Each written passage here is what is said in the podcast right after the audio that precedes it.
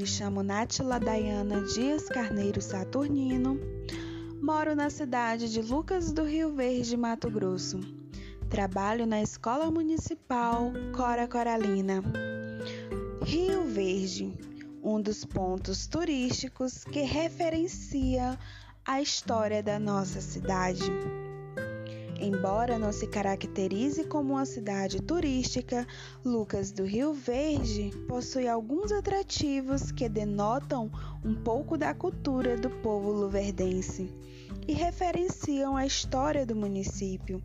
O Rio Verde, os parques e lagos que valorizam a natureza, os monumentos erguidos em diferentes pontos da cidade Praças e igrejas são alguns dos atrativos que podem ser apreciados pelos visitantes. O Rio Verde, com sua beleza natural, é um potencial de turismo ecológico ainda pouco desenvolvido. O rio que dá nome ao município é conhecido por suas águas limpas e profundas, cercado de matas preservadas, refúgio para a fauna. O Rio Verde nasce na Fazenda Santa Clara, município de Santa Rita do Trivelato e Nobres.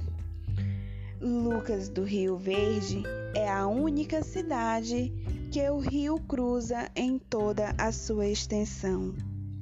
Lucas, luz abundante do sol que nos ilumina e faz o ciclo da vida acontecer.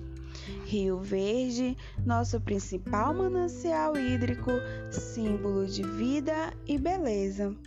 Lucas do Rio Verde, luz que reflete nas águas límpidas o verde da esperança de que é possível crescer em equilíbrio e promover o desenvolvimento sustentável com qualidade de vida. Assim tem sido desde a formação da cidade há anos atrás e ganhou impulso com a emancipação política e administrativa.